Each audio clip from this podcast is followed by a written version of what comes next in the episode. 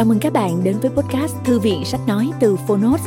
Ở podcast này, chúng tôi chia sẻ phần mở đầu và chương mục của những sách nói bán chạy thuộc nhiều lĩnh vực khác nhau được đội ngũ của Phonos chọn lọc. Mong là thông qua podcast, người nghe sẽ tìm thấy quyển sách phù hợp cho bản thân và cả những kiến thức hữu ích cũng như nguồn cảm hứng, kinh nghiệm giúp cuộc sống hàng ngày trở nên phong phú, hiệu quả hơn. Podcast Thư viện Sách Nói được phát sóng đều đặn vào thứ ba, thứ năm và thứ bảy hàng tuần. Mời các bạn cùng đón nghe. Và nếu yêu thích nội dung này, hãy tải ứng dụng âm thanh số và sách nói có bản quyền Phonos để nghe trọn vẹn cuốn sách. Ngoài ra, Phonos còn sở hữu hàng ngàn nội dung số hấp dẫn khác như tóm tắt sách, ebook, thiền, truyện ngủ, nhạc chủ đề vân vân. Hẹn gặp lại các bạn tại ứng dụng sách nói có bản quyền Phonos nhé. Còn bây giờ, hãy cùng lắng nghe cuốn sách của ngày hôm nay.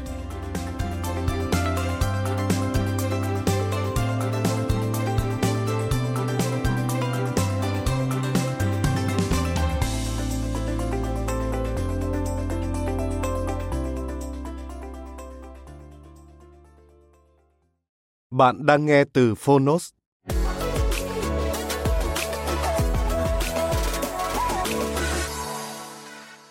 Cẩm nang, nhà tự nhiên kinh tế, những nguyên tắc đời thường cho thời điểm khó khăn. Những người tốt làm thế nào để tồn tại? Chúng ta cần điều gì? Xe hơi to hơn hay trường học tốt hơn? Phải chăng cuối cùng sách thiếu nhi sẽ biến mất? Có phải hàng xóm giàu có khiến bạn cảm thấy nghèo khổ? Tác giả Robert H. Frank Frank là nhà kinh tế học hiếm hoi có năng khiếu hài hước. Theo điểm sách của báo New York Times, người dịch Vương Mộc, độc quyền tại Phonos, nhà xuất bản trẻ. Lời giới thiệu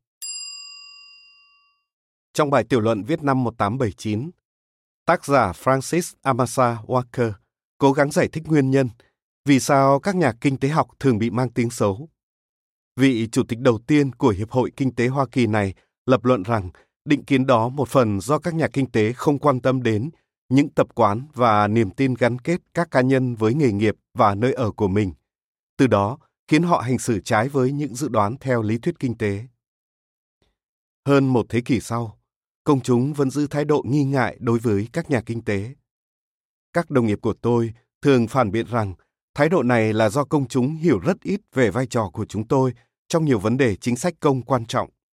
Đó là lý do chính, tuy không phải là duy nhất.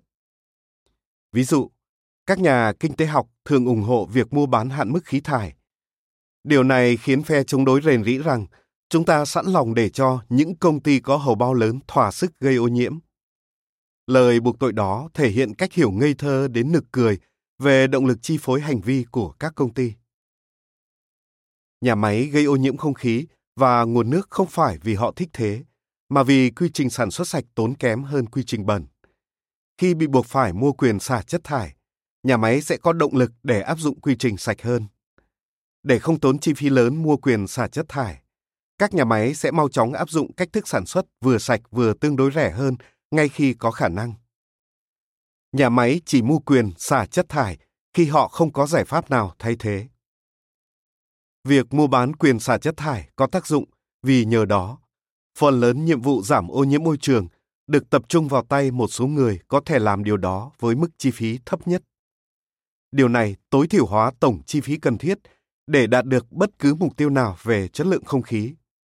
Đây rõ ràng là một kết quả làm lợi cho mọi người dân, dù nghèo hay giàu. Có bằng chứng cho thấy rằng người ta càng hiểu nhiều về phương pháp này thì càng ít phản đối nó.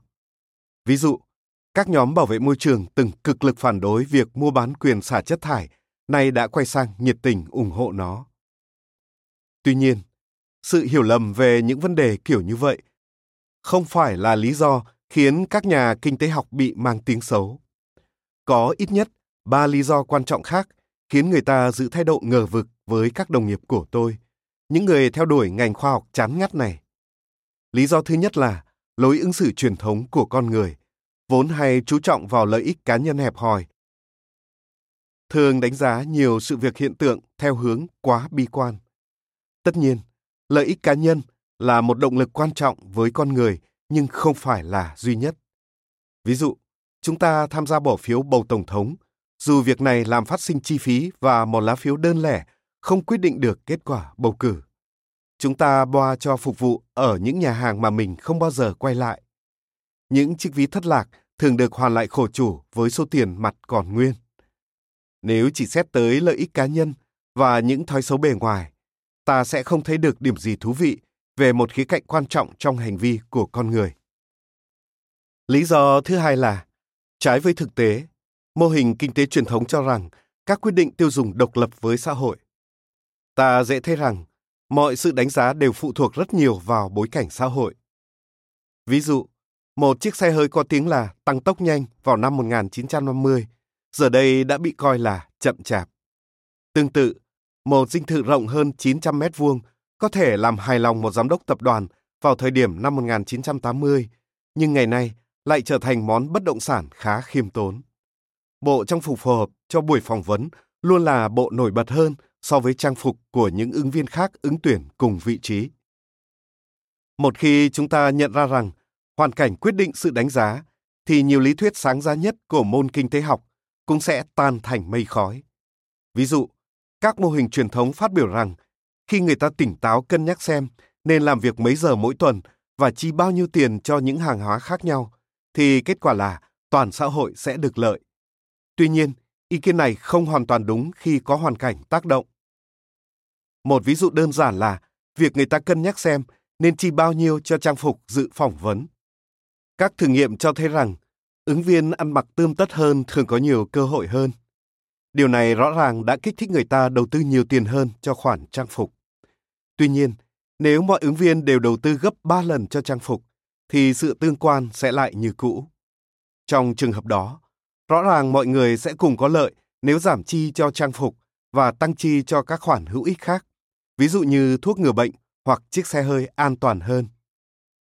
Lý do thứ ba là mô hình kinh tế truyền thống cho rằng người ta luôn lý trí và vô tư khi chọn lựa giữa nhiều giải pháp khác nhau.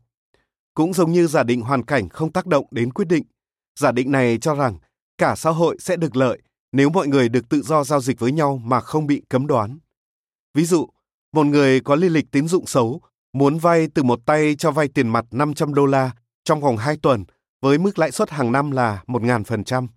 Mô hình kinh tế kinh điển khăng khăng rằng nếu ngăn trở giao dịch đó thì chính quyền sẽ gây thiệt hại cho cả người đi vay lẫn người cho vay. Tuy nhiên, kể từ khi lịch sử loài người được ghi lại, đa số các xã hội đã phải cấm các hợp đồng vay nợ kiểu như vậy. Có lẽ vì con người không được lý trí và vô tư như trong giả định của các mô hình kinh tế truyền thống. Ví dụ, người ta thường tin lượng thiếu chính xác chi phí và lợi ích phát sinh trong tương lai. Lợi ích của số tiền vay có vẻ lớn hơn nhiều so với chi phí bỏ ra khi trả nợ. Chính vì thế, luật cho vay nặng lãi ra đời. Luật này rõ ràng đã ngăn trở một số giao dịch có lợi cho cả đôi bên, nhưng hiếm xã hội nào loại bỏ chúng theo đề nghị của giới kinh tế học. Khi mà người ta còn thiếu năng lực cân nhắc giữa lợi ích hiện tại và chi phí trong tương lai, thì cũng dễ hiểu vì sao những lệnh cấm như vậy vẫn tồn tại. Tóm lại, người ta thường hoài nghi lời tư vấn từ các nhà kinh tế học vì rõ ràng là họ có cơ sở để nghi ngờ tính sáng suốt của chúng. Nếu các mô hình kinh tế truyền thống căn cứ vào những giả định hành vi không chính xác, thì tại sao người ta phải lưu tâm đến lời khuyên đưa ra dựa trên những sai lầm đó? Trong những năm gần đây, một cuộc cách mạng về quan điểm của các nhà kinh tế học với hành vi con người đã diễn ra. Ngành kinh tế học hành vi mới nổi đã có những đóng góp đầu tiên trong việc ghi nhận lại những hiện tượng bất thường trái với dự báo từ mô hình nhân tố lý trí.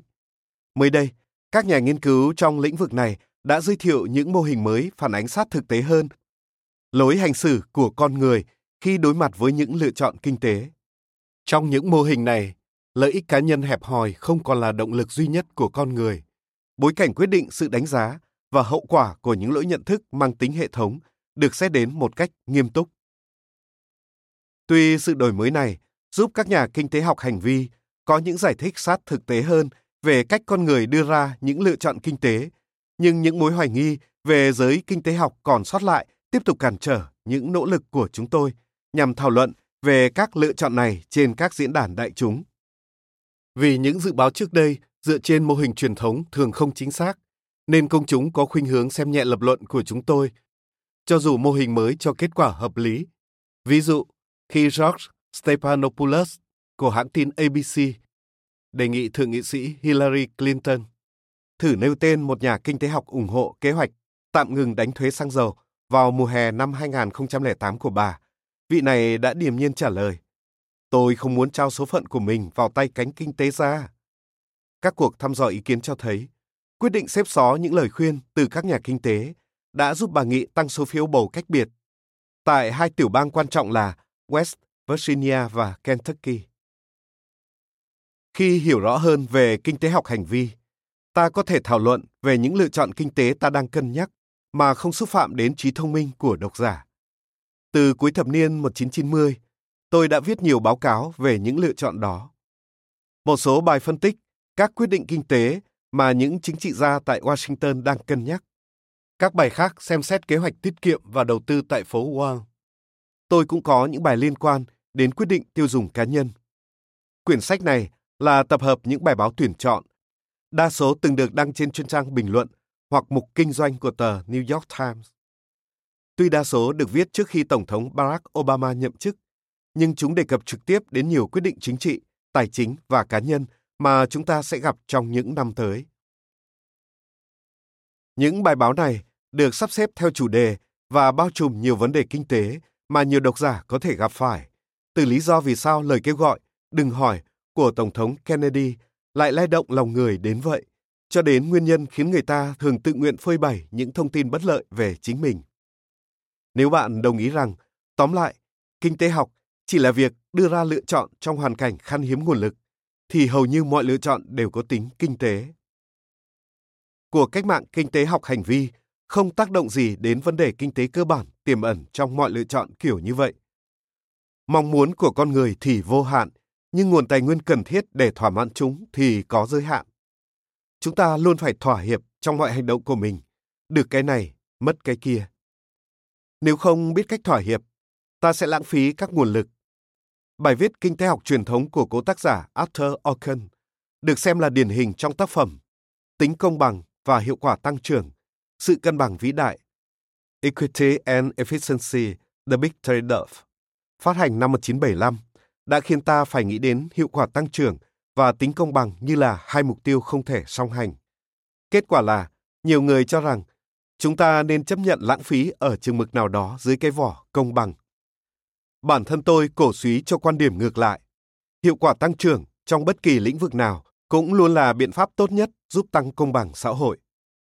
Xét theo một mặt nào đó, chính trong quan điểm này đã ẩn chứa sự hợp lý.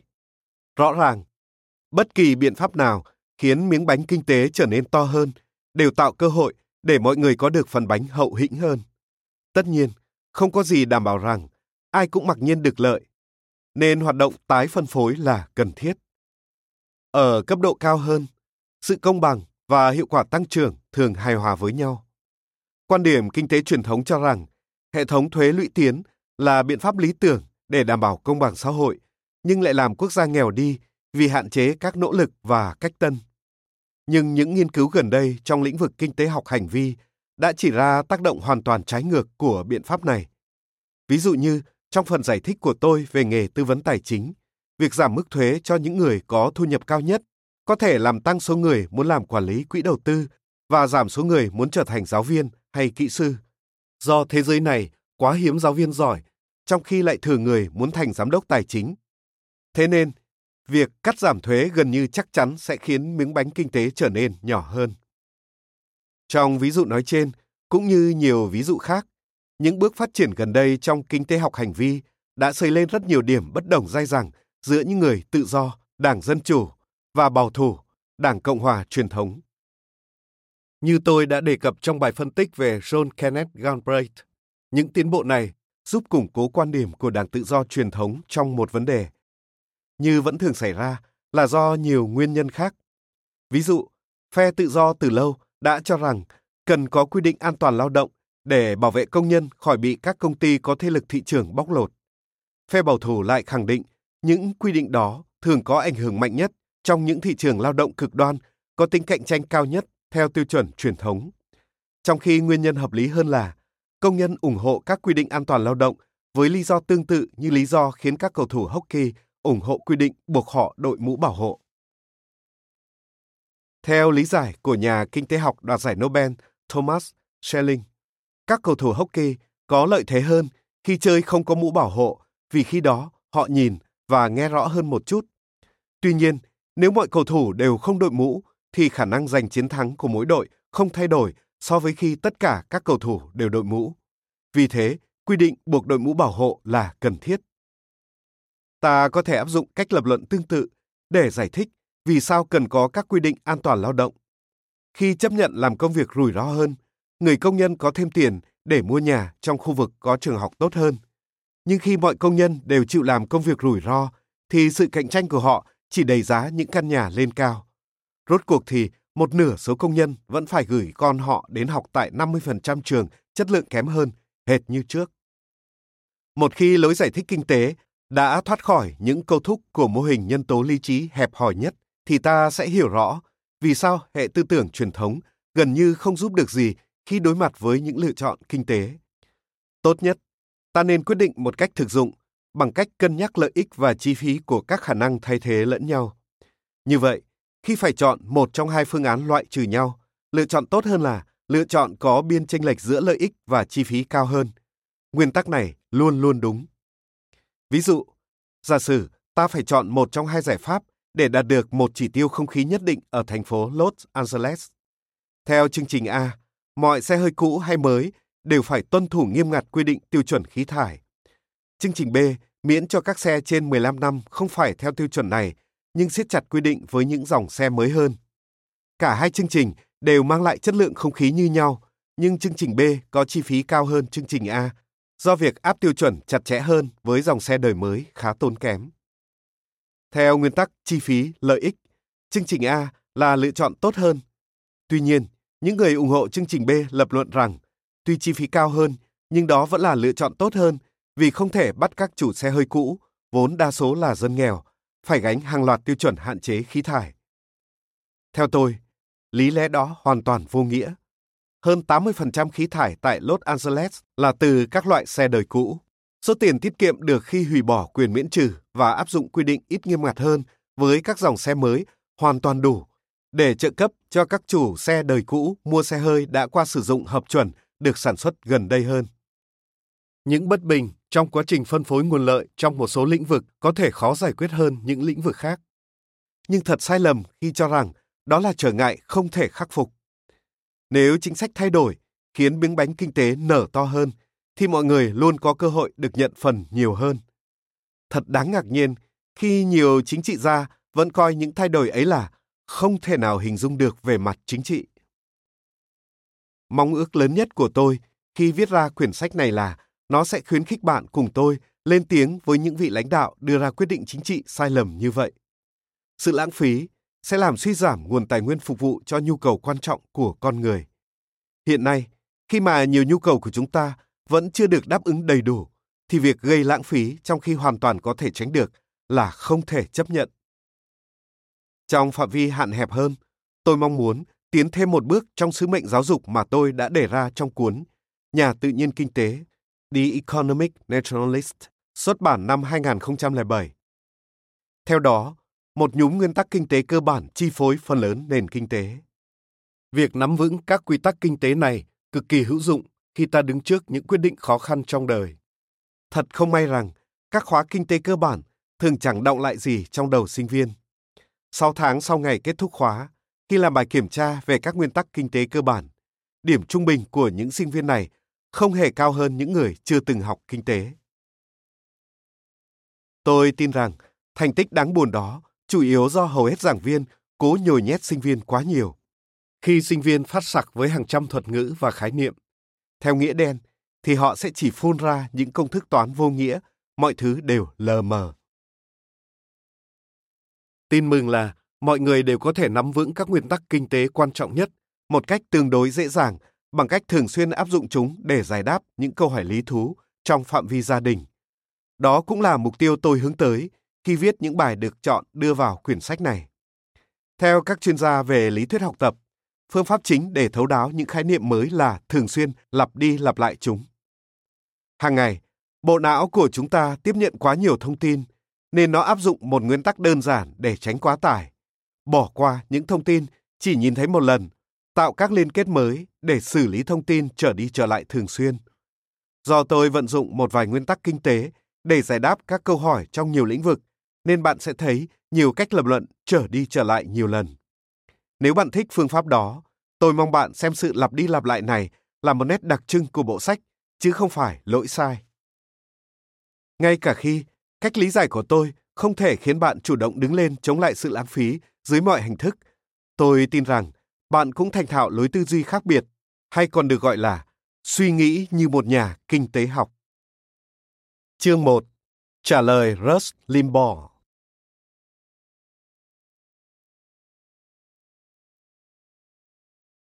Xét trong dài hạn, chính phủ cũng phải xoay sở để tồn tại trong khả năng của mình, hệt như các cá nhân và hộ gia đình. Tuy phe Cộng hòa từng tự hào giữ được kỷ luật tài chính, nhưng họ lại chứng kiến nợ quốc gia vỡ tung ngay trước mắt. Hậu quả đó một phần vì chi tiêu chính phủ tăng nhanh, nhưng chủ yếu do việc giảm thuế quá mạnh tay cho các gia đình giàu có nhất. Hai phương pháp chính để giảm thâm hụt ngân sách liên bang là giảm chi tiêu công và tăng thu. Kể từ thời Harry Truman, mọi ứng viên tổng thống khi vận động tranh cử đều hứa hẹn giảm lãng phí trong chi tiêu công. Một số tổng thống cũng đã thực sự nỗ lực làm điều đó. Nhưng chưa từng có ai hãm được đà tăng trong chi tiêu liên bang. Ngân sách chỉ bớt thâm hụt khi số tiền thuế thu được tăng lên. Vì không ai muốn đóng thuế, nên phương án tăng thuế hiếm khi được ủng hộ.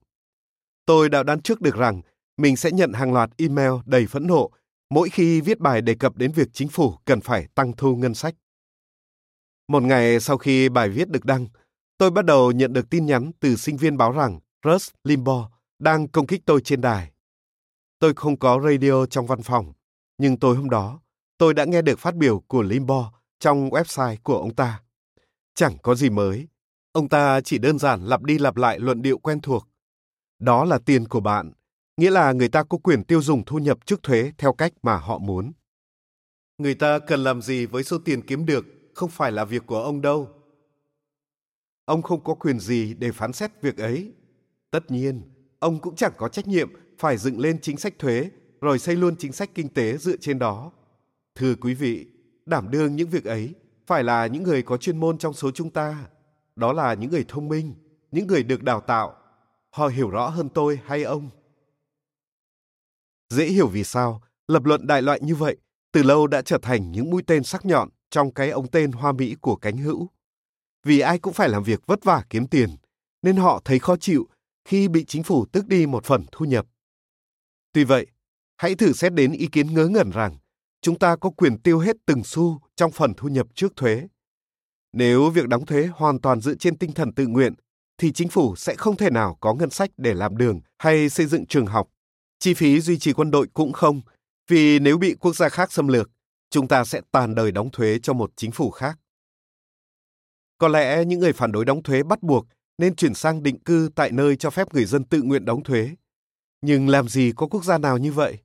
Cho dù là có thật, thì cũng nên khôn ngoan bản trước xem chúng ta muốn chính phủ cung cấp những dịch vụ gì và ai sẽ đóng thuế để cung phụng cho những dịch vụ ấy. Những bài viết được chọn đưa vào chương này mổ xẻ quan điểm phản đối của những người không muốn bàn đến các vấn đề nêu trên như limbo. Tôi viết bài đầu tiên dưới đây khi chính quyền Bush đề nghị giảm thuế thêm nữa cho những đối tượng có thu nhập cao nhất vào mùa thu năm 2005. Bài viết chỉ ra rằng khoản thuế mà ông Bush cắt giảm trước đây không đem lại lợi ích thực tế nào cho giới nhà giàu. Ngược lại, chuẩn chi tiêu thay đổi do động thái đó khiến họ phải tốn phí đáng kể. 1. Việc giảm thuế của chính quyền Bush có thực sự làm lợi cho người giàu? Khi các lực thị trường khiến bất bình đẳng trong thu nhập tăng, đa số quốc gia sẽ ban hành chính sách công để thu hẹp sự chênh lệch đó. Ngược lại, Mỹ lại ban hành chính sách giảm thuế cho người giàu và cắt bớt dịch vụ công dành cho người nghèo túng. Phe chỉ trích cho rằng tình trạng ngược đời này là do giới nhà giàu đã thao túng được quy trình làm luật tại Washington và tận dụng điều đó để trục lợi. Tuy nhiên, khi xét các sự kiện thực tế, ta có thể thấy ngay cả người giàu cũng bị thiệt thòi bởi các khoản thuế cắt giảm gần đây. Những đặc lợi do động thái này đưa lại nhỏ hơn nhiều trong khi chi phí gián tiếp cao hơn đáng kể so với tiên lượng của các đối tượng thụ hưởng.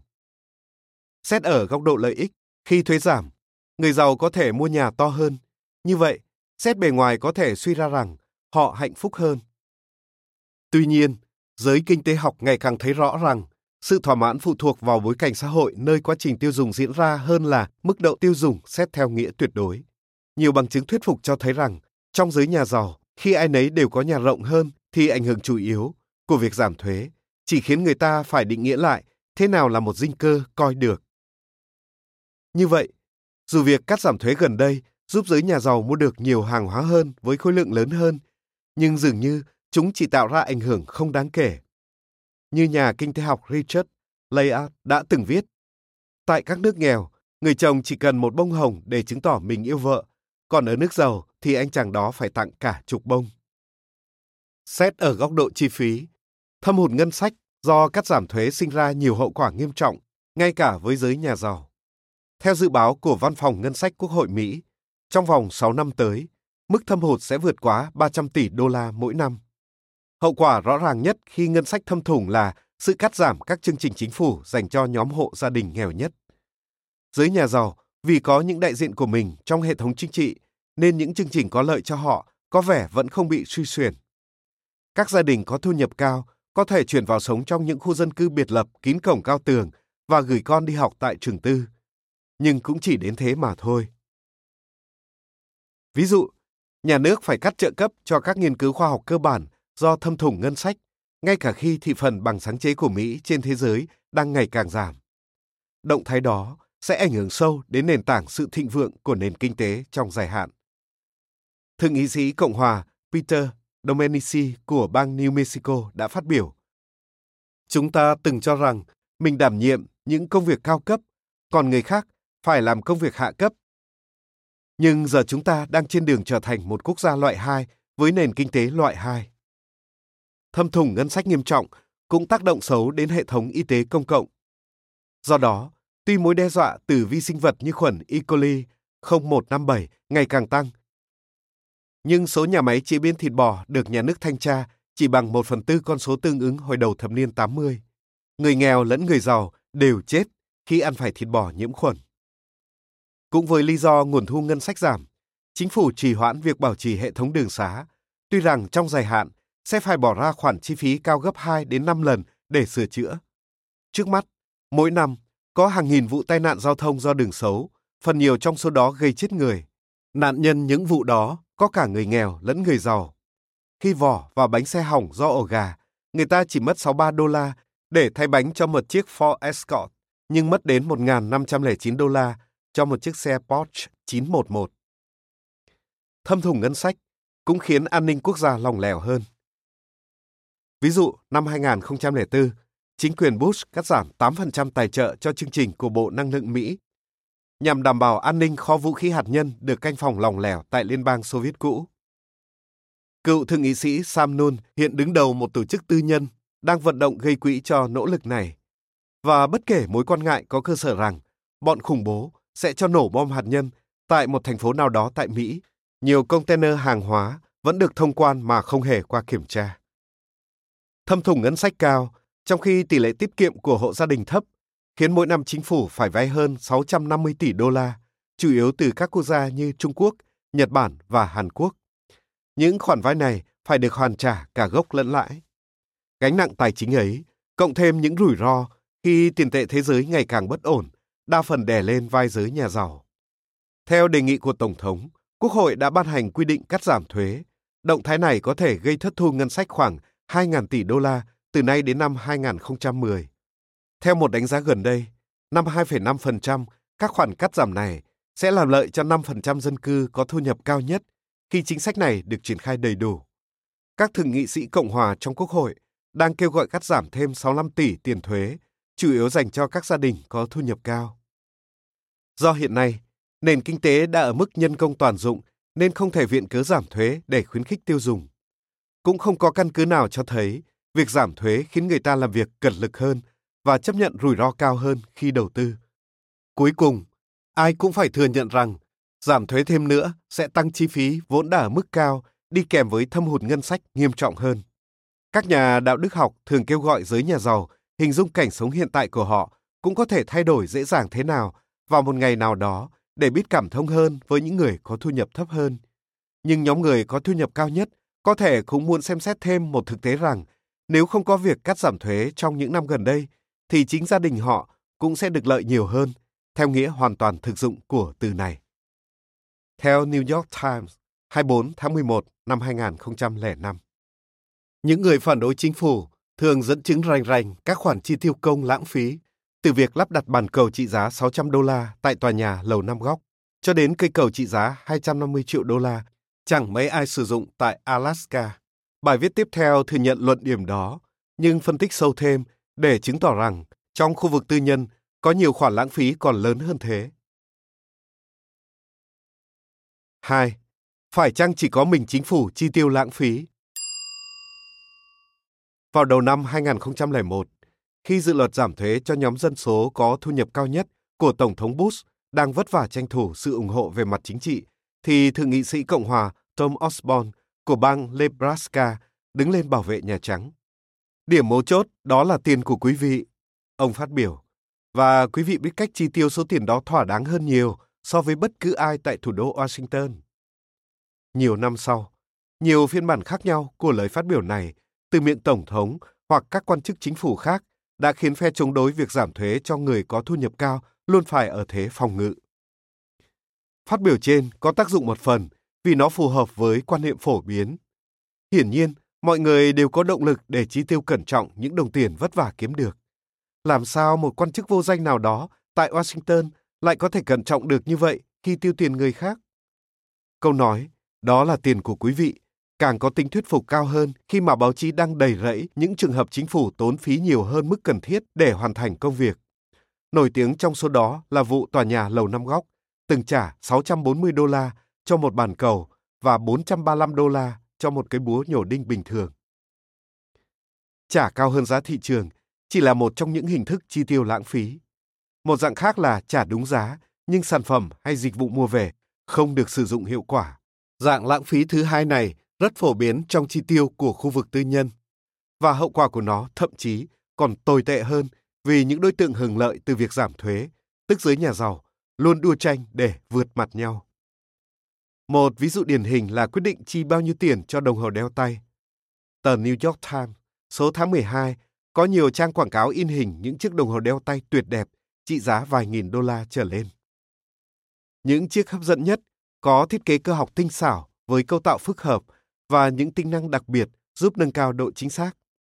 Ví dụ, chuyển động tourbillon về bản chất là một con quay nhỏ làm dịch chuyển cơ cấu chính mỗi phút một lần, giúp giảm thiểu độ sai lệch thời gian do tác động của trường trọng lực trái đất. Chiếc Grande Complication chế tác bởi Jim Donan được bán với giá 700.000 đô la. Những dòng sản phẩm phổ thông hơn của Patek Philippe, Rolex hay các hãng khác cũng có giá từ 5.000 đến 100.000 đô la. Khác với bàn cầu hay búa nhổ đinh, việc chế tác những chiếc đồng hồ này khá tốn kém, nên khách hàng chịu trả giá cao để mua chúng không bị dư luận công kích. Tuy nhiên, xét ở góc độ khác thì họ đã lãng phí phần lớn tiền bạc. Dù có cơ cấu tinh xảo đến đâu đi nữa, thì những chiếc đồng hồ này cũng không thể chính xác bằng đồng hồ chạy pin Timex giá 30 đô la với bộ máy bằng tinh thể thạch anh không bị ảnh hưởng bởi trọng lực. Vậy, vì sao người ta vẫn cứ mua những chiếc đồng hồ cơ đắt tiền? Gần đây, Edward Faber, chủ cửa hàng đồng hồ và trang sức Aaron Faber Gallery tại khu Manhattan, mô tả đối tượng khách mua đồng hồ là những người đàn ông từ 30 đến 50 tuổi muốn sở hữu công cụ quyền lực, một thứ trang sức trên cổ tay khiến họ trở nên nổi bật giữa đám đông. Chiếc đồng hồ đáp ứng được tiêu chuẩn đó phải có giá bán cao hơn những chiếc mà đa số thường đeo. Vì thế, khi mọi người cùng chi tiêu nhiều hơn, thì chi phí để trở nên khác biệt cũng tăng lên. Cuối cùng, không ai được chú ý hơn so với lúc tất cả cùng chi tiêu ít hơn. Những hình thức chi tiêu cá nhân xa xỉ khác cũng có động cơ tương tự. Ví dụ, để mừng sinh nhật thứ 13 của Amber Ridinger, cha mẹ đã mua cho cô chiếc đầm hiệu Dolce Gabbana trị giá 27.000 đô la và thuê ca sĩ nhạc rap Chie Rome, ca sĩ, diễn viên Ashanti cùng các nhân vật nổi tiếng khác trong làng giải trí đến trình diễn nhạc sống tại buổi tiệc sinh nhật tổ chức tại Miami. Amber Bridinger là con gái của Lauren và Sam Bridinger, phó chủ tịch cao cấp và CEO của Market America. David H. Brooks, chủ tịch công ty chuyên cung cấp áo giáp cho quân đội Mỹ tại Iraq, cũng mời 150 người bạn của con gái đến phòng cầu vồng trên nóc trung tâm Rockefeller tại Manhattan để dự bữa tiệc sinh nhật trị giá 10 triệu đô la với sự góp mặt biểu diễn của nhóm 50 Cent, ca sĩ Don Henley, Steve Nicks và nhiều ngôi sao khác. Tuy các sự kiện này ngay lập tức bị chỉ trích mạnh mẽ, nhưng xét kỹ thì các bậc cha mẹ trong những trường hợp nói trên hành xử khá bình thường. Họ chỉ đơn giản dùng tiền của mình để tạo nên một dịp vui đáng nhớ cho con gái. Tuy nhiên, để buổi tiệc trở thành đặc biệt, nó phải có gì đó trội hơn so với những tiệc theo chuẩn thông thường. Vì thế, dịch vụ tổ chức sinh nhật cao cấp đã trở thành một ngành kinh doanh đang sinh sôi nảy nở. Kevin and Daniel Model, đồng sáng lập viên của Ugons and Goodphones, một công ty nổi tiếng với dịch vụ tổ chức tiệc cho trẻ em, gần đây mới công bố ý định cho những quyền thương hiệu. Nhưng dù cho các bậc cha mẹ có chi tiêu bao nhiêu đi nữa, thì số tiệc sinh nhật được coi là đặc biệt cũng không nhiều hơn so với thời kỳ mà mọi người đều chi tiêu ít hơn. Như vậy, sau khi xét kỹ, ta khó mà kỳ vọng việc giảm thuế mạnh cho các gia đình giàu có sẽ giúp phân phối hiệu quả hơn những nguồn tài nguyên khan hiếm của quốc gia. Một mặt, không phải toàn bộ tiền bù đắp cho số thuế cắt giảm đều từ ngân sách của chính phủ. Ví dụ, phần lớn số tiền cắt giảm từ chương trình phiếu thực phẩm sẽ do các gia đình nghèo bỏ ra bù khi mua thực phẩm ở mức giá thị trường bình đẳng. Và dù cho chính phủ có mua phải một số mặt hàng với giá trên trời, giá áo giáp có biên lợi nhuận lớn đến nỗi đủ chi trả cho tiệc sinh nhật trị giá 10 triệu đô la, nhưng nhiều hàng hóa trong số đó phục vụ cho các mục tiêu quan trọng. Ngược lại, hầu hết số tiền thuế giảm đi được bù đắp bởi đợt cắt giảm ngân sách gần đây, làm lợi cho các gia đình đã có tương đối đầy đủ mọi thứ cần thiết. Khoản tiền này, vì thế, sẽ được dùng để săn sản phẩm hay dịch vụ đặc biệt. Và vì đặc biệt là một khái niệm luôn biến đổi, nên số hộ gia đình có thể đạt được điều đó cũng không thay đổi bao nhiêu so với trước đây. Theo New York Times, 22 tháng 12, 2005. Lập luận, đó là tiền của bạn, dẫn đến hệ quả tất yếu là chính phủ sẽ không cần phải tái phân phối thu nhập giữa người giàu và người nghèo. Nếu theo đuổi chính sách này, không chính phủ nào làm thế, thì cuộc sống của người nghèo chắc hẳn sẽ trở nên khó khăn hơn nhiều. Điều đáng ngạc nhiên hơn nữa là nếu ngừng việc tái phân phối thu nhập, thì trong nhiều trường hợp, người giàu cũng bị thiệt thòi. Tôi sẽ giải thích nguyên nhân vì sao trong những phần tiếp theo. 3. Phe chống đối chính phủ đã khiến chúng ta nghèo đi như thế nào? Khi được yêu cầu chọn ra hai điều quan trọng nhất trong danh sách gồm 10 điều khuyến nghị dành cho chính sách công, đa số người phản đối chính phủ sẽ chọn một Chính phủ phải hạn chế tối đa chi tiêu công và hai Không được chuyển dịch thu nhập từ người giàu sang người nghèo. Không chính phủ nào thật sự lưu tâm đến những khuyến nghị nói trên, tuy rằng phe chống đối có khả năng tác động sâu sắc đến các quyết định về chính sách công, nhất là tại Mỹ. Thường ảnh hưởng đó lại gây ra tác dụng trái ngược với mong đợi của phe chống đối. Vấn đề là ở chỗ, chính phủ không thể thực thi rất nhiều chính sách công có lợi mà không vi phạm hai khuyến nghị nói trên. Mọi thay đổi chính sách quan trọng đều làm lợi cho một số người và gây thiệt hại cho những người khác. Nếu phần lợi của bên thắng cao hơn nhiều so với phần thiệt của bên thua, thì chính sách đó luôn đem lại tiến bộ chung cho tất cả mọi người. Tuy nhiên, những chính sách đó thường liên quan tới việc tăng thuế và chuyển dịch thu nhập sang người nghèo. Quy định hạn chế khí thải xe hơi là một trong những chính sách loại đó. Do quy định này làm giá xe hơi tăng, nên các nhà làm luật ở nhiều khu vực thẩm quyền đã miễn trừ cho xe hơi đời cũ để không tạo ra thêm chi phí quá sức cho các chủ xe, vốn đa số là người có thu nhập thấp. Tuy nhiên, chi phí xã hội của việc miễn trừ này cao hơn nhiều so với lợi ích nó đem lại cho người nghèo. Ví dụ, tại Los Angeles, số xe hơi dùng trên 15 năm chiếm dưới 10% số lượng xe, nhưng lại thải ra hơn 50% tổng lượng khói thải. Nếu miễn trừ cho xe đời cũ, thì buộc phải áp dụng quy định nghiêm ngặt hơn cho xe đời mới. Tuy nhiên, những công nghệ rẻ nhất nhằm hạn chế khí thải từ xe hơi đời mới đã được áp dụng từ lâu. Theo nghiên cứu của tập đoàn RAN, để đạt được cùng một mức chất lượng không khí như mục tiêu đề ra, biện pháp siết chặt tiêu chuẩn với xe hơi đời mới sẽ tốn kém hơn nhiều lần so với việc bãi bỏ miễn trừ cho xe hơi đời cũ. Khi tăng thuế đánh vào những người lái xe có thu nhập cao, chính phủ sẽ có ngân sách để trợ cấp cho chủ xe cũ mua xe hơi đã qua sử dụng được sản xuất gần đây hơn và ít gây ô nhiễm hơn. Phần thuế phải thu thấp hơn nhiều so với khoản tiền tiết kiệm được nhờ không áp dụng tiêu chuẩn siết chặt với xe hơi đời mới. Như vậy mọi chủ xe hơi, dù là giàu hay nghèo, đều có lợi. Vấn đề là ở chỗ, nếu tiến hành những biện pháp này thì sẽ không tránh khỏi vi phạm hai khuyến nghị nêu trên. Cho đến nay, phe chống đối đã thắng thế. Nhìn bề ngoài, dường như họ đã đạt được hiệu quả kinh tế, thu hẹp hầu bao của chính phủ và chặn một số dòng thu nhập chuyển qua các gia đình nghèo. Nhưng trong khi đó, họ đã khiến mọi người đều nghèo đi. Một số người tin rằng giảm thiểu tối đa chi tiêu công đồng nghĩa với hiệu quả kinh tế, nhưng thực chất không phải như vậy. Như trong ví dụ về hạn chế khí thải xe hơi, đôi khi để đạt hiệu quả kinh tế, chính phủ cần phải đứng ra cầm trịch. Ví dụ đó chỉ là một trong số nhiều trường hợp tương tự. Chẳng hạn, trong lĩnh vực chăm sóc sức khỏe, hệ thống bảo hiểm tư nhân tại Mỹ vừa ít hiệu quả, vừa tốn phí hơn nhiều so với hệ thống bảo hiểm toàn dân chỉ do nhà nước chi trả, Single Payer System, vốn đang được nhiều quốc gia công nghiệp khác áp dụng.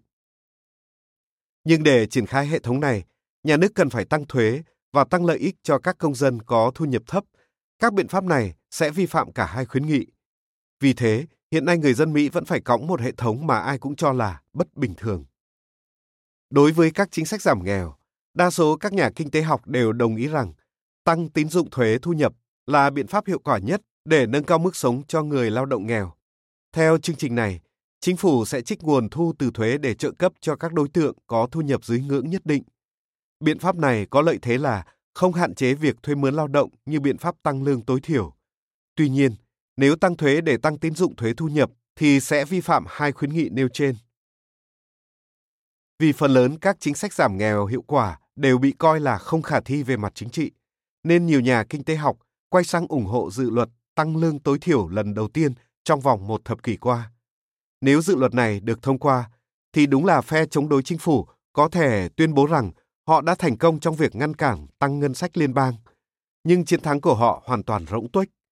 Không như việc tăng tín dụng thuế thu nhập, khi lương tối thiểu tăng, số lượng việc làm trên thị trường lao động sẽ giảm và tập trung vào tay một lượng tối thiểu người lao động lành nghề, hơn nữa sản phẩm họ làm ra cũng tăng giá. Nói chung, biện pháp tăng tín dụng thuế thu nhập tiết kiệm hơn. Phe chống đối chính phủ cũng bài xích việc áp dụng các quy định năng lượng vốn có thể làm lợi cho tất cả mọi người. Ví dụ, giới kinh tế học thuộc mọi đảng phái chính trị đều cho rằng thuế xăng dầu cao sẽ góp phần giải quyết tình trạng tắc nghẽn giao thông, giảm khí thải gây hiệu ứng nhà kính, thúc đẩy sự phát triển của các công nghệ giúp tiết kiệm năng lượng và giảm sự phụ thuộc vào nguồn dầu mỏ của nước ngoài. Tuy nhiên, chính sách đó cũng tạo ra gánh nặng kinh tế lớn với những gia đình có thu nhập thấp, do đó cần phải tăng cường điều tiết lợi ích cho các gia đình đó. Cả thuế xăng dầu lẫn việc điều tiết lợi ích cho các gia đình nghèo rõ ràng đều vi phạm cả hai khuyến nghị. Vì thế, thuế xăng dầu tại Mỹ vẫn cứ thấp hơn nhiều so với các quốc gia công nghiệp khác. Những tác động mang tính dân chủ nhằm hạn chế gánh nặng kinh tế mà chính phủ có thể áp đặt lên các gia đình nghèo cũng có mặt tốt. Nhưng đôi khi, chính việc đặt gánh nặng lên vai các gia đình đó lại đưa đến lợi ích cao hơn cho toàn xã hội. Trong những tình huống như vậy, ta luôn có thể tìm ra giải pháp để mọi người cùng có lợi. Vấn đề là không thể áp dụng các biện pháp này vào thực tế nếu không vi phạm hai khuyến nghị nêu trên. Vậy nên chăng ta giải quyết vấn đề bằng cách chi thêm 2 đô la cho khu vực tư nhân thay vì chỉ một đô la cho khu vực công? Hai khuyến nghị nêu trên buộc ta phải chấp nhận câu trả lời vô lý là, đúng vậy. Hiệu quả kinh tế là một mục tiêu đáng để theo đuổi vì khi miếng bánh kinh tế lớn hơn thì mọi người đều có cơ hội được phần nhiều hơn. Phe chống đối chính phủ luôn nhấn mạnh tầm quan trọng của mục tiêu này. Tuy nhiên, nếu xét những sự kiện liên tục lặp lại trong những năm gần đây, chính họ lại thường là trợ lực lớn nhất trên đường tiến đến mục tiêu đó. Theo New York Times, 15 tháng 3 năm 2007. Một luận điểm ưa thích mà các bình luận viên cánh hữu thường nhắc tới là việc giảm thuế cho người giàu, vốn chủ yếu làm lợi cho các chủ doanh nghiệp nhỏ, là hữu dụng vì nó kích thích tạo ra thêm việc làm. Trong suốt hai nhiệm kỳ tại vị, Tổng thống George Bush đã dùng lập luận này để bào chữa cho quy định cắt giảm thuế cho giới nhà giàu. John McCain cũng thường xuyên dùng nó trong chiến dịch tranh cử năm 2008. Tuy rằng các doanh nghiệp nhỏ thực sự tạo ra phần lớn việc làm mới cho thị trường lao động, nhưng lập luận này hoàn toàn ngược với các nguyên tắc kinh tế sơ đẳng. Tôi sẽ chứng minh trong các bài tiếp theo rằng quyết định thuê mướn lao động cho chủ doanh nghiệp không tùy thuộc vào lợi nhuận sau thuế của doanh nghiệp ấy, mà vào khả năng sinh lợi cho doanh nghiệp của người lao động. 4. Giảm thuế có khiến các chủ doanh nghiệp nhỏ thuê mướn thêm lao động không? Còn át chủ bài trong chính sách kinh tế của chính quyền Bush là chính sách cắt giảm thuế liên bang khá mạnh tay, chủ yếu hướng đến nhóm đối tượng có thu nhập cao nhất. Sự cắt giảm này làm nợ quốc gia tăng đến 2.000 tỷ đô la trong thời gian cầm quyền của ông Bush. Tình trạng đó khiến cho một nhóm đông đảo các nhà kinh tế học đoạt giải Nobel phải ra một tuyên bố vào năm ngoái, lên án chính phủ đã có lối ứng xử khinh suất và cực đoan, đe dọa sự phát triển trong dài hạn của nền kinh tế quốc gia. Câu hỏi liệu việc cắt giảm thuế này có kéo dài hay không vẫn còn nằm trong chương trình nghị sự của Quốc hội. Vì thế, đây là thời điểm thích hợp để xem xét luận điểm của Tổng thống nhằm cổ suý cho chính sách này. Tổng thống Bush chưa bao giờ tuyên bố rằng cần phải giảm thuế để cuộc sống của giới thượng lưu dễ chịu hơn. Dù sao đi nữa, vì phần lớn mức tăng thu nhập trước thuế trong những năm gần đây đều rơi vào túi những người có thu nhập cao nhất, nên nhóm này đã đủ giàu có hơn bao giờ hết. Thay vào đó, Tổng thống tô vẽ kế hoạch cắt giảm thuế như là điểm mấu chốt trong gói kích thích kinh tế. Ông lập luận rằng đa số việc làm mới do các doanh nghiệp nhỏ tạo ra, vì thế việc giảm thuế cho các chủ doanh nghiệp sẽ kích thích họ tạo ra nhiều cơ hội việc làm. Chính sách của ông chủ yếu dựa trên giả thuyết rằng nếu các chủ doanh nghiệp có đủ tiền, họ sẽ thuê mướn thêm lao động. Nhưng vấn đề không phải ở chỗ doanh nghiệp có trang trải được tiền thuê nhân công hay không. Điều quan trọng là liệu hành động đó có giúp họ tăng lợi nhuận hay không. Tiêu chuẩn tuyển dụng cơ bản trong mọi giáo trình kinh tế nhập môn, kể cả những cuốn do các cố vấn kinh tế của Tổng thống viết, ghi rõ nếu sản phẩm hay dịch vụ đầu ra của nhân công thuê mướn thêm có thể bán với giá trị tối thiểu đủ bù đắp phần lương trả cho họ, thì những nhân công này sẽ được nhận. Trong trường hợp ngược lại, họ không được thu dụng. Nếu đáp ứng tiêu chuẩn này, thì việc tuyển dụng sẽ có ý nghĩa về mặt kinh tế, cho dù chủ doanh nghiệp nghèo đến mức nào. Ngược lại, nếu không đáp ứng tiêu chuẩn này, thì việc thuê nhân công không có chút giá trị kinh tế nào, ngay cả khi chủ doanh nghiệp là tỷ phú. Thu nhập cá nhân sau thuế của chủ doanh nghiệp không liên quan gì đến quyết định tuyển dụng nhân công. Những người ủng hộ Tổng thống có thể phản biện rằng chủ doanh nghiệp thường cần tiền ứng trước để trả chi phí tuyển dụng và tập huấn. Đây là những chi phí phát sinh trước khi người lao động mới tuyển có thể đóng góp hiệu quả vào việc tạo ra sản lượng tăng thêm. Việc giảm thuế giúp họ được hưởng khoản tiền đó. Điều này hoàn toàn đúng, nhưng không mảy may ảnh hưởng đến quy luật tuyển dụng cơ bản. Những chủ doanh nghiệp dùng tiền thuế được giảm để trang trải các phí tổn ban đầu khi thuê mướn nhân công mới sẽ hành động như một chủ ngân hàng cho chính họ vay tiền với kỳ vọng thu lại được lợi ích trong tương lai. Việc cân nhắc xem liệu khoản vay nội bộ này có giá trị kinh tế hay không cũng hệt như quá trình cân nhắc với khoản vay bên ngoài. Khoản vay từ ngân hàng được coi là xứng đáng nếu lợi ích công ty có được từ việc thuê mướn thêm lao động không chỉ đủ trả lương cho các lao động ấy mà còn đủ trả tiền vay cả gốc lẫn lãi. Khoản vay nội bộ cũng phải đáp ứng được tiêu chuẩn như vậy.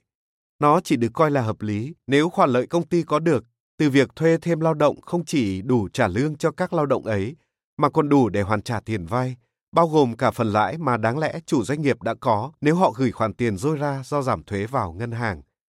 Như vậy, khi ra quyết định thuê lao động mới, chi phí ẩn của khoản vay nội bộ có vai trò hệt như các chi phí hiện của khoản vay bên ngoài. Tóm lại, luận điểm của Tổng thống rằng việc giảm thuế cho các chủ doanh nghiệp sẽ khuyến khích họ thuê mướn thêm nhân công hoàn toàn đi ngược lại các nguyên tắc sơ đẳng có trong mọi cuốn giao trình kinh tế nhập môn. Cách tác động thứ hai của chính sách giảm thuế của ông Bush lên số lượng công ăn việc làm là khuyến khích giới nhà giàu mạnh tay tiêu dùng hơn. Nhưng giới nhà giàu sẽ không tiêu ngay trong ngắn hạn phần lớn khoản tiền có được do đột nhiên giảm thuế. Ngay cả với những người chịu chi tiêu nhiều hơn, thì ảnh hưởng chủ yếu của chính sách cũng không giúp tăng nhu cầu đối với sản phẩm và dịch vụ trong nước mà lại khiến việc tranh mua bất động sản ven biển thêm sôi động và danh sách chờ mua xe hơi Porsche Carrera City dài thêm ra. Những chi tiêu kiểu như vậy không giúp tạo ra thêm nhiều công ăn việc làm trong nước. Nếu chính phủ dùng số tiền tài trợ cho chính sách giảm thuế của Tổng thống theo cách khác, thì chắc hẳn kết quả sẽ khác biệt rõ rệt. Ví dụ, nếu giảm thuế nhiều hơn cho các gia đình có thu nhập trung bình và thấp, thì ngay lập tức sẽ kích thích tiêu dùng vì tỷ lệ tiết kiệm trong các gia đình này thường ở mức thấp. Phần chi tiêu tăng thêm của họ chủ yếu sẽ dùng để mua các sản phẩm do doanh nghiệp trong nước sản xuất, từ đó kích thích tạo ra nhiều việc làm mới. Nếu dùng tiền đó để tài trợ cho những tiểu bang và chính quyền địa phương đang thiếu ngân sách, thì hàng nghìn giáo viên và cảnh sát hẳn đã không bị giảm biên chế. Nó cũng trực tiếp tạo ra nhiều việc làm hữu ích. Ví dụ, có thể đã thuê được nhân công để kiểm tra các container hàng hóa hiện đang đi qua các cảng mà không hề được kiểm tra. Ngay từ đầu, các nhà kinh tế học thuộc cả hai đảng đều cho rằng giảm thuế cho người giàu không phải là chính sách hữu dụng để kích thích tạo thêm việc làm mới. Thực tế đã chứng minh rằng họ đúng. Tổng số việc làm trong khu vực tư nhân vào tháng 1 năm 2005 thấp hơn số tương ứng vào tháng 1 năm 2001. Đây là lần đầu tiên sau cuộc đại suy thoái 1929-1933, số lượng việc làm giảm trong suốt một nhiệm kỳ tổng thống. Theo New York Times, mùng 7 tháng 7 năm 2005. Phe bảo thủ đã dùng một thuật ngữ nghe rất kêu và hoa mỹ là thuế tử vong để tranh thủ sự ủng hộ cho dự luật bãi bỏ thuế di sản đánh vào những người nhận được khoản thừa kế khổng lồ. Một trong số những câu đố thú vị trong ngành khoa học chính trị này là lý do khiến các cử tri, ngay cả những người ở nước dưới cùng trong thang thu nhập, cũng ủng hộ mạnh mẽ dự luật này, dù rằng khả năng con cháu của họ phải đóng thuế di sản cũng thấp như khả năng bị thiên thạch rơi vào đầu. Trong bài tiếp theo, tôi biện luận rằng thuế di sản là một trong số những biện pháp giúp tạo ngân sách cho các dịch vụ công mà người dân ít phải hy sinh nhất. Tôi cũng viện dẫn những ví dụ từ một cuộc khảo sát thực tế cho thấy sự ủng hộ của cử tri với việc bãi bỏ thuế di sản thực chất hời hợt hơn vẻ bề ngoài nhiều. 5. Thuế di sản có thực sự tồi tệ như Rush Limbaugh nghĩ không? Chính quyền Bush đệ trình dự luật bãi bỏ vĩnh viễn thuế di sản, khoản thuế mà người thừa kế phải nộp khi được thừa kế tiền. Xét từ sự ủng hộ áp đảo của các cử tri, kể cả những người ở tầng lớp trung lưu, một số người dự báo rằng sau khi được Hạ viện phê chuẩn vào tháng trước, dự luật này cũng sẽ sớm được Thượng viện thông qua. Nhưng sự ủng hộ đối với dự luật miễn trừ thuế di sản có thực sự rộng khắp như bề ngoài không? Trong cuộc khảo sát, người ta cho các đối tượng được hỏi biết rằng dự luật này đã được đệ trình, sau đó hỏi xem họ có ủng hộ động thái này hay không. Tuy 2 phần 3 số người trả lời phỏng vấn đều khẳng định là họ ủng hộ, nhưng kết quả này chỉ cho ta thấy được mỗi một điều rằng công chúng không thích bất cứ loại thuế nào. Điều đó là tất nhiên, nhưng không có nghĩa rằng thuế không cần thiết, vì không có thuế đồng nghĩa với không có quân đội. Như vậy, cuối cùng tất cả người dân Mỹ cũng sẽ phải đóng thuế cho một chính phủ khác một khi họ đem quân xâm lược nước Mỹ. Theo Trung tâm Ngân sách và các chính sách ưu tiên, việc miễn trừ thuế di sản sẽ làm thất thu ngân sách gần 1.000 tỷ đô la trong khoảng thời gian từ 2012 đến 2021. Để bù đắp khoản thất thu này, chính phủ cần thực hiện ít nhất một trong các biện pháp sau. một, Tăng thuế thu nhập, thuế doanh thu hoặc các loại thuế khác. 2. Cắt giảm dịch vụ công. 3. Tăng nợ vay từ Trung Quốc, Nhật Bản và các quốc gia khác. Khoản vay thêm này phải được hoàn trả với mức lãi suất thị trường. Hơn thế nữa, biện pháp cuối cùng này đồng thời cũng sẽ khiến thuế tăng hoặc dịch vụ công giảm. Những người phản đối luật thuế di sản cho rằng khi ngân sách thâm hụt do chính sách miễn trừ thuế, chính phủ sẽ bớt phóng tay lãng phí. Nhưng trong hệ thống chính trị hiện nay, cắt giảm chi tiêu thường đồng nghĩa với việc giảm dịch vụ công thay vì giảm các dự án lãng phí nhưng béo bở. Ví dụ, khi vận động tranh cử, Tổng thống Bush đã xây dựng hình ảnh của mình như kẻ thù của sự lãng phí chi tiêu công. Nhưng chính ông gần đây đã đề xuất cắt giảm 16% ngân sách chăm sóc sức khỏe cho cựu chiến binh, 15% ngân sách giáo dục và dạy nghề và 9,6% trợ cấp thực phẩm cho các bà mẹ nghèo có con nhỏ. Như vậy, nếu không tăng các loại thuế khác, việc bãi bỏ thuế di sản sẽ khiến chính phủ cắt giảm thêm nhiều dịch vụ cần thiết. Nếu các cử tri cân nhắc đến các hậu quả nêu trên, liệu họ có còn ủng hộ bãi bỏ thuế di sản nữa không? Tôi đã đề nghị Viện Nghiên cứu Khảo sát của Đại học Cornell thực hiện hai cuộc khảo sát toàn quốc qua điện thoại. Trong cuộc đầu tiên, người phỏng vấn chỉ được hỏi xem họ ủng hộ hay phản đối dự luật của ông Bush. Kết quả thu được cũng giống như các cuộc khảo sát tương tự đã tiến hành, số người ủng hộ gần gấp 3 lần số phản đối. Trong cuộc khảo sát thứ hai, người phỏng vấn được khuyến cáo rằng thất thu ngân sách do miễn trừ thuế di sản sẽ làm tăng các loại thuế khác và giảm dịch vụ công hoặc tăng nợ vay của chính phủ. Lần này, số người phản đối dự luật đạt đến tỷ lệ ấn tượng. Cứ 4 người phản đối mới có một người ủng hộ. Tuy số mẫu trong hai cuộc khảo sát khá nhỏ, nhóm đầu chỉ có 42 người, nhóm thứ hai gồm 66 người, nhưng thật ngạc nhiên khi thấy hai kết quả trái ngược nhau đến vậy. Mời bạn xem hình 1. Kết quả của hai cuộc khảo sát được đính kèm trên ứng dụng. Nếu sự ủng hộ cho việc miễn trừ thuế di sản chỉ là ảo giác, thì liệu có lý do hợp lý nào để giữ loại thế này không? Mục tiêu chính yếu của chúng ta là đảm bảo duy trì dịch vụ công thông qua hệ thống thuế hiệu quả, công bằng và càng ít thiệt thòi cho dân càng tốt. Xét về mọi mặt, khó mà hình dung được loại thuế nào đáp ứng các tiêu chuẩn đó tốt hơn thuế di sản. Một đồng đô la thu được từ thuế di sản đồng nghĩa với một đô la bớt đi từ các loại thuế khác vốn không thể sánh bằng thuế di sản ở ít nhất một trong các tiêu chuẩn nêu trên. Thuế di sản còn có một ưu điểm quan trọng là nó hầu như không gây ảnh hưởng tiêu cực đến các động cơ kinh tế.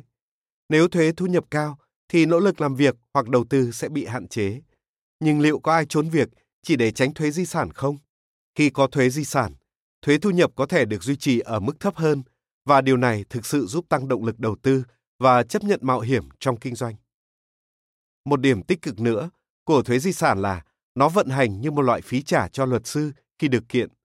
Bên bị hại, nếu không đủ tiền thuê luật sư, vẫn có cơ hội được nhận bồi thường vì các luật sư sẵn lòng bào chữa không công. Nếu thân chủ của họ thu kiện. Tương tự, thuế di sản giúp đem lại những dịch vụ công hữu ích mà ta sẽ sẵn lòng chi trả nếu biết rằng cuối cùng ta sẽ giàu có nhờ khoản thừa kế, nếu không ta sẽ phải miễn cưỡng chi trả thông qua các loại thuế khác. Đối với thuế di sản, số tiền phải nộp trước chỉ phát sinh nếu ta may mắn trở thành người thừa kế giàu có. Thuế di sản cũng khuyến khích người ta làm từ thiện. Điều này giúp giảm bớt nhu cầu dùng tiền thuế chi trả cho nhiều dịch vụ công. Những đánh giá gần đây của Viện Brookings và Viện Đô thị cho biết việc miễn trừ thuế di sản sẽ làm giảm các khoản hiến tặng từ thiện trị giá khoảng 15 tỷ đô la một năm. Dù sao đi nữa, còn thuế di sản thì khi còn sống, ta sẽ phải đóng thuế thấp hơn và nói chung đóng thuế khi sống đau hơn đóng thuế sau khi chết. Những người phản đối thuế di sản than phiền rằng thuế này áp đặt gánh nặng phi lý lên chủ nông trại và doanh nghiệp nhỏ. Nhưng hiện nay, các khoản thừa kế dưới 1,5 triệu đô la nếu đã lập gia đình thì giới hạn này là 3 triệu đô la, không bị đánh thuế. Hạn mức tối thiểu được miễn trừ thuế sẽ lên đến 3,5 triệu đô la, tương ứng với 7 triệu đô la đối với các cặp vợ chồng vào năm 2009. Không đến 1% số người thừa kế phải nộp thuế di sản, phần lớn khoản thu từ thuế này đến từ các khoản thừa kế lớn hơn 10 triệu đô la. Nhiều bậc cha mẹ không thích thuế di sản vì cho rằng nó khiến họ không thể để lại toàn bộ gia tài nhằm đảm bảo tài chính cho thế hệ sau. Tuy nhiên, với mức miễn trừ thuế như hiện nay, các bậc phụ huynh cũng đã có thể để lại số tiền quá đủ cho con cái họ khởi nghiệp, hưởng nền giáo dục chất lượng cao, mua một căn nhà lớn trong khu vực có trường học tốt mà vẫn còn vài trăm nghìn đô la phòng khi hữu sự. Hơn nữa, liệu có bậc cha mẹ nào thật sự muốn con cái mình thừa hưởng nhiều hơn mức tiền đó? Những người giàu có từ lâu đã lo rằng khi được đảm bảo có của thừa kế, khả năng tự tạo lập sự nghiệp riêng thành công của con cái họ sẽ bị bào mòn. Cũng chính vì mối quan ngại này mà tỷ phú Warren E. Buffett và các đại gia khác hạn chế giá trị tài sản để lại cho các con. Nhưng ngay cả khi Buffett muốn đổi ý, ông vẫn có thể để lại một khoản tiền có giá trị sau thuế lên đến hơn 20 tỷ đô la nếu áp dụng luật thuế hiện hành. Tóm lại, tuy có nhiều loại thuế chúng ta nên giảm hay bỏ, nhưng thuế di sản thì vẫn cần tiếp tục giữ. Đó là thứ thuế tiệm cận mức hoàn hảo nhất mà ta có được. Và khi nhìn thấu những hậu quả ẩn sau việc miễn trừ thuế di sản, nhiều người đã nhận ra rằng họ muốn giữ nguyên loại thuế này. Trong cuộc khảo sát thứ hai của tôi, trong số những người Cộng hòa trả lời phỏng vấn, thì có tới 70% phản đối dự luật này. Theo New York Times, 12 tháng 5 năm 2005. Quan điểm chính trị từ thời Tổng thống Reagan đến nay luôn nằm trong vòng cứng tỏa mạnh mẽ của thuyết khuếch tán lợi ích. Học thuyết này cho rằng mức thuế thấp dành cho giới nhà giàu sẽ kích thích tăng trưởng kinh tế và đem lại lợi ích cho tất cả mọi người. Trong bài tiếp theo, tôi sẽ lý giải vì sao quan điểm này không dựa trên bất kỳ học thuyết kinh tế nào và hoàn toàn mâu thuẫn với những gì đã xảy ra trong quá khứ. 6. Vì sao thuyết khuếch tán lợi ích lại được ưa chuộng một cách khó hiểu như vậy? Khi người ta hỏi tên cướp Willie Sutton nổi tiếng vì sao hắn cướp ngân hàng, tên này trả lời, vì trong đó có tiền. Đây cũng là kiểu lập luận mà ứng viên Tổng thống Đảng Dân Chủ John Edwards vận dụng khi đề nghị tăng thuế với những người có thu nhập cao nhất nhằm có ngân sách chi trả cho dự thảo về bảo hiểm y tế toàn dân của ông. Chúng ta biết rằng, việc bảo hiểm y tế toàn dân khá tốn kém. Với mức lương trung bình hiện nay đã được điều chỉnh lạm phát thấp hơn mức lương năm 1980, đa số hộ gia đình trung lưu không thể đóng thêm thuế. Ngược lại, 1 phần 10 trong số 1% những người có thu nhập cao nhất hiện nay kiếm được gấp 4 lần so với thời điểm năm 1980. Những người càng giàu thì mức tăng thu nhập càng cao. Ví dụ như giám đốc các công ty lớn tại Mỹ kiếm được gấp 10 lần so với thu nhập năm 1980. Tóm lại, nhóm người có thu nhập cao nhất chính là kho tiền. Việc triển khai bảo hiểm y tế toàn dân không thể nào thực hiện được nếu họ không đóng thuế nhiều hơn. Những người theo thuyết khuếch tán lợi ích lập tức phản đối rằng mức thuế cao hơn sẽ khiến nhóm người này làm việc ít hơn và bớt sẵn lòng chấp nhận rủi ro trong đầu tư. Như thế, nền kinh tế sẽ tăng trưởng chậm lại. Rồi họ lại diễn đạt một cách rất hoa mỹ rằng hệ thống thuế lũy tiến nặng hơn sẽ giết chết con ngỗng đẻ trứng vàng. Tuy nhiên, khi xét kỹ, ta có thể nhận thấy rằng luận điểm này hoàn toàn không dựa trên một học thuyết kinh tế hay kinh nghiệm thực tế nào. Học thuyết khuếch tán lợi ích, bề ngoài có vẻ hợp lý là do từ lâu người ta đã tin rằng con người hành động theo động cơ. Nếu tăng thuế với nhóm người thu nhập cao nhất, thì phần lợi họ kiếm được từ công sức bỏ ra sẽ giảm đi. Vì thế có vẻ như nó sẽ khiến họ làm ít đi, như lời những người ủng hộ thuyết khách tán lợi ích. Nhưng mọi cuốn giáo trình kinh tế học đều chỉ rõ rằng việc giảm thu nhập sau thuế còn gây ra một tác động nghịch chiều khác. Khi cảm thấy nghèo đi, người ta có động lực làm việc chăm chỉ hơn để bù đắp phần thu nhập bị mất. Lý thuyết kinh tế không hề đề cập tác động nào sẽ chiếm ưu thế hơn. Những người chủ trương thuyết khuếch tán lợi ích không chỉ thiếu cơ sở kinh tế lý thuyết mà còn bị thực tế phủ nhận thẳng thừng. Nếu thu nhập thực tế giảm khiến người ta làm việc ít hơn thì ngược lại, thu nhập tăng phải khiến người ta làm nhiều hơn. Trong thế kỷ vừa qua, thu nhập sau thuế tăng đáng kể. Như vậy, theo thuyết khách tán lợi ích, lý ra thời gian làm việc cũng phải tăng tương ứng. Nhưng trên thực tế, số giờ làm việc trong tuần hiện nay ít hơn nhiều so với thời điểm năm 1900. Thuyết khuếch tán lợi ích cũng dự báo rằng quốc gia nào có mức lương sau thuế thấp hơn thì số giờ làm việc trong tuần cũng ngắn hơn. Nhưng nhiều ví dụ thực tế đã chứng minh điều ngược lại. Ví dụ, tuy các giám đốc tại Nhật có thu nhập ít hơn 1 phần năm so với các đồng nghiệp tại Mỹ và phải trả mức thuế biên cao hơn, nhưng họ không hề làm việc ít hơn. Thuyết khuếch tán lợi ích cũng dự báo mối tương quan thuận chiều giữa sự bất bình đẳng và tăng trưởng kinh tế, có nghĩa rằng chênh lệch trong thu nhập sẽ tạo động lực cho nền kinh tế tiến lên phía trước. Tuy nhiên, khi các nhà nghiên cứu xem xét dữ liệu của từng quốc gia riêng rẽ trong thời gian qua, họ nhận thấy mối tương quan đó là nghịch chiều. Ví dụ, trong những thập niên ngay sau Thế chiến thứ hai, chênh lệch trong thu nhập khá thấp do hoàn cảnh lịch sử, nhưng mức tăng trưởng ở nhiều quốc gia công nghiệp lại rất cao. Ngược lại, từ năm 1973 đến nay, tốc độ tăng trưởng chỉ bằng khoảng một nửa trước đây, tuy khoảng cách thu nhập nới rộng liên tục. Các dữ liệu liên quốc gia cũng phản ánh tình trạng tương tự. Ví dụ, khi xem xét dữ liệu của 65 quốc gia lấy từ nguồn của Ngân hàng Thế giới và Tổ chức Hợp tác và Phát triển Kinh tế, nhà kinh tế học Alberto Alessina và Danny Rodriguez nhận thấy tại những quốc gia mà đa số thu nhập rơi vào tay nhóm 5% và 20% người giàu nhất sẽ có mức tăng trưởng thấp hơn. Ngược lại, nếu đa số thu nhập thuộc sở hữu của nhóm người có thu nhập thấp và trung bình, thì quốc gia đó có tốc độ tăng trưởng kinh tế cao hơn. Lại một lần nữa, thực tế quan sát được trái ngược với dự báo dựa trên thuyết khuếch tán lợi ích. Thế giới quan của những người ủng hộ thuyết khuếch tán lợi ích được thể hiện rất hay qua một bức biếm họa của Donald Reilly, vẽ cảnh hai vị giám đốc béo tốt đang nhâm nhi cốc tai khi nằm ườn trên phao bơi vào một buổi chiều hè. Một người chỉ vào chính mình và tức giận nói với người kia. Nếu cái bọn chuyên bọn rút người giàu đó đạt được mục tiêu, thì tôi có thể đảm bảo với anh rằng tên cu ly này sẽ không thèm gắng sức làm quái gì nữa. Bức chân dung ấy hãy còn khác xa so với thực tế. Vào thập niên 50, giới quản trị viên cấp cao Mỹ có lương thấp hơn và chịu mức thuế biên cao hơn nhiều so với hiện nay. Tuy vậy, phần lớn bọn họ đều hăng hái cạnh tranh với nhau để leo lên chức vị cao hơn trong tập đoàn. Không có lý do gì để tin rằng nếu hiện nay mức thuế cao hơn chút ít thì họ sẽ ngừng cuộc đua tranh ấy. Tại Mỹ, do thuyết khuếch tán lợi ích cứ khăng khăng cho rằng hệ thống thuế lũy tiến nặng nề hơn sẽ ảnh hưởng xấu đến tăng trưởng kinh tế, nên trong suốt một thời gian dài, những nỗ lực nhằm cung cấp dịch vụ công chất lượng cao hơn đều bị chặn đứng. Do đó, tuy mọi quốc gia công nghiệp đều có hệ thống bảo hiểm y tế toàn dân, nhưng phe ủng hộ thuyết khuếch tán lợi ích vẫn cho rằng quốc gia giàu có nhất hành tinh không đủ tiền làm thế. Elizabeth Edwards, vợ của cựu ứng viên Tổng thống Mỹ John Edwards, đang chống chọi với căn bệnh ung thư với sự hỗ trợ của hệ thống y tế tiên tiến nhất thế giới, nhưng hàng triệu người Mỹ khác có cùng căn bệnh này không có lấy một cơ hội nhỏ nhất để được tiếp cận với hệ thống ấy. Những gia đình có thu nhập thấp và trung bình không phải là những người duy nhất chịu tác động của việc thiếu khả năng cung cấp các dịch vụ công có giá trị. Ví dụ, người giàu và người nghèo đều được hưởng lợi từ việc mở rộng chương trình của Bộ Năng lượng nhằm đảm bảo an ninh cho các kho nguyên liệu hạt nhân được canh phòng lòng lẻo ở Liên Xô cũ. Thay vì vậy, chính quyền Bush đã cắt chương trình này, ngay cả khi các phần tử khủng bố đang tích cực tìm cách để có được vũ khí hạt nhân. Người giàu là kho tiền.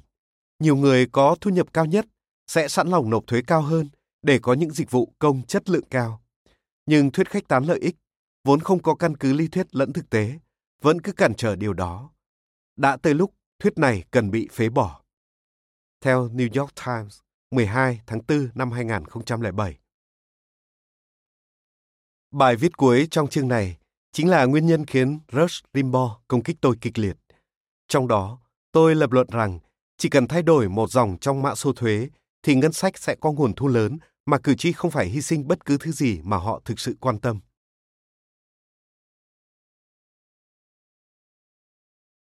Bảy, Sao lại trừng phạt những người tiết kiệm? Trong bài viết của mình, Alan Greenspan tham gia vào danh sách ngày càng dài ra của những người Cộng hòa chỉ trích Tổng thống Bush về sự thiếu trách nhiệm với ngân khố quốc gia. Ngay cả những người kỳ cựu theo trường phái trọng cung cũng thừa nhận rằng chính sách cắt giảm thuế của Tổng thống đã khiến nợ quốc gia tăng thêm hàng trăm tỷ đô la.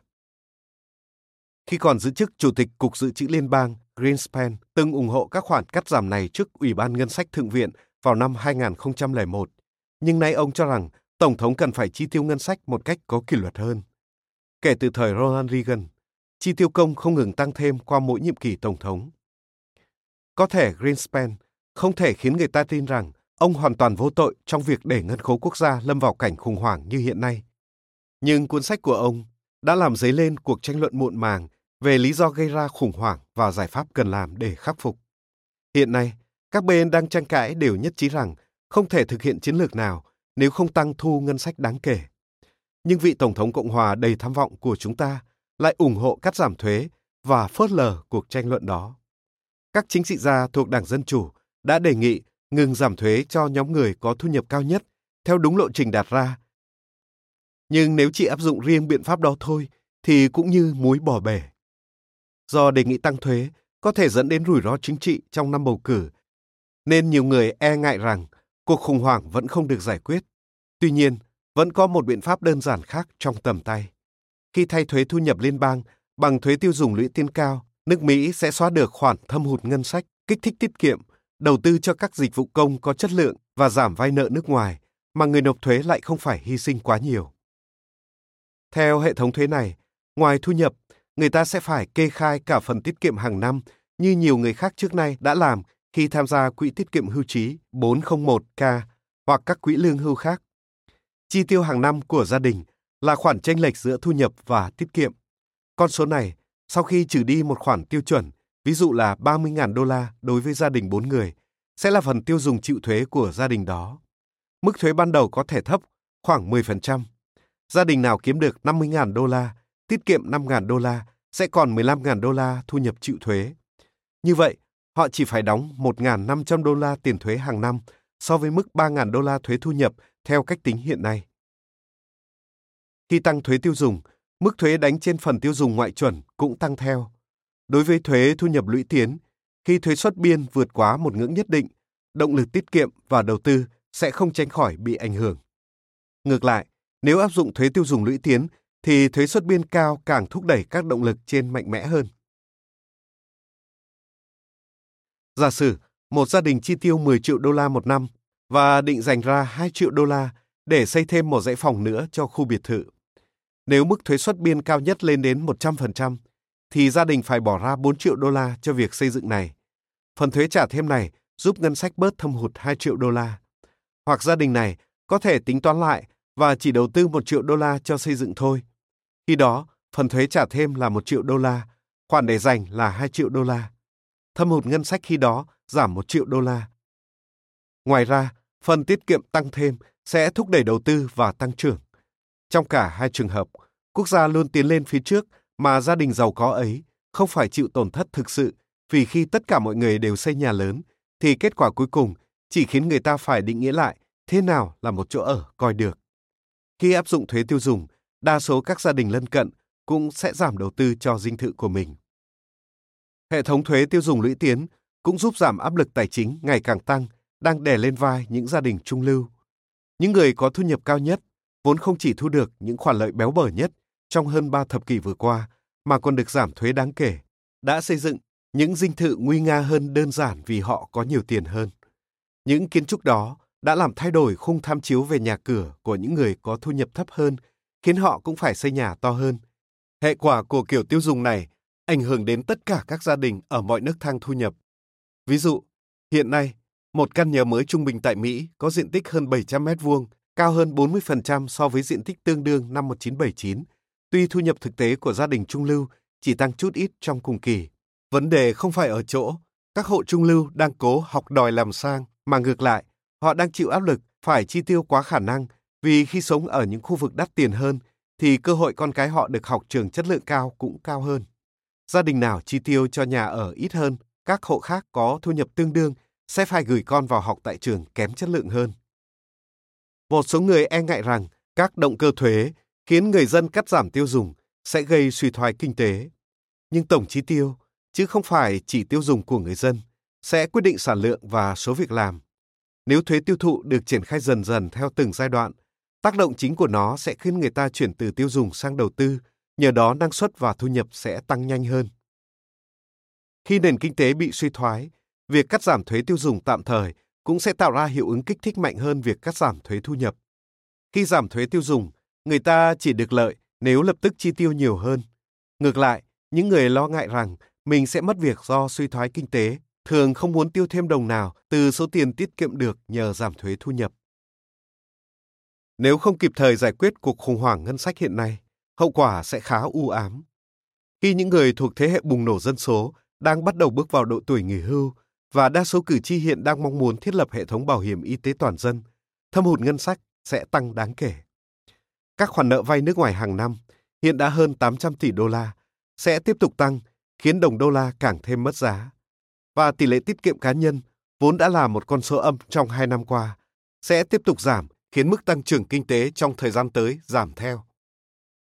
Hệ thống thuế tiêu dùng lũy tiến có lẽ là công cụ duy nhất có thể đảo chiều những xu hướng nói trên với tổn phí chính trị chấp nhận được. Nhiều nhà kinh tế học thuộc nhiều đảng phái chính trị khác nhau cũng đã thừa nhận điều đó.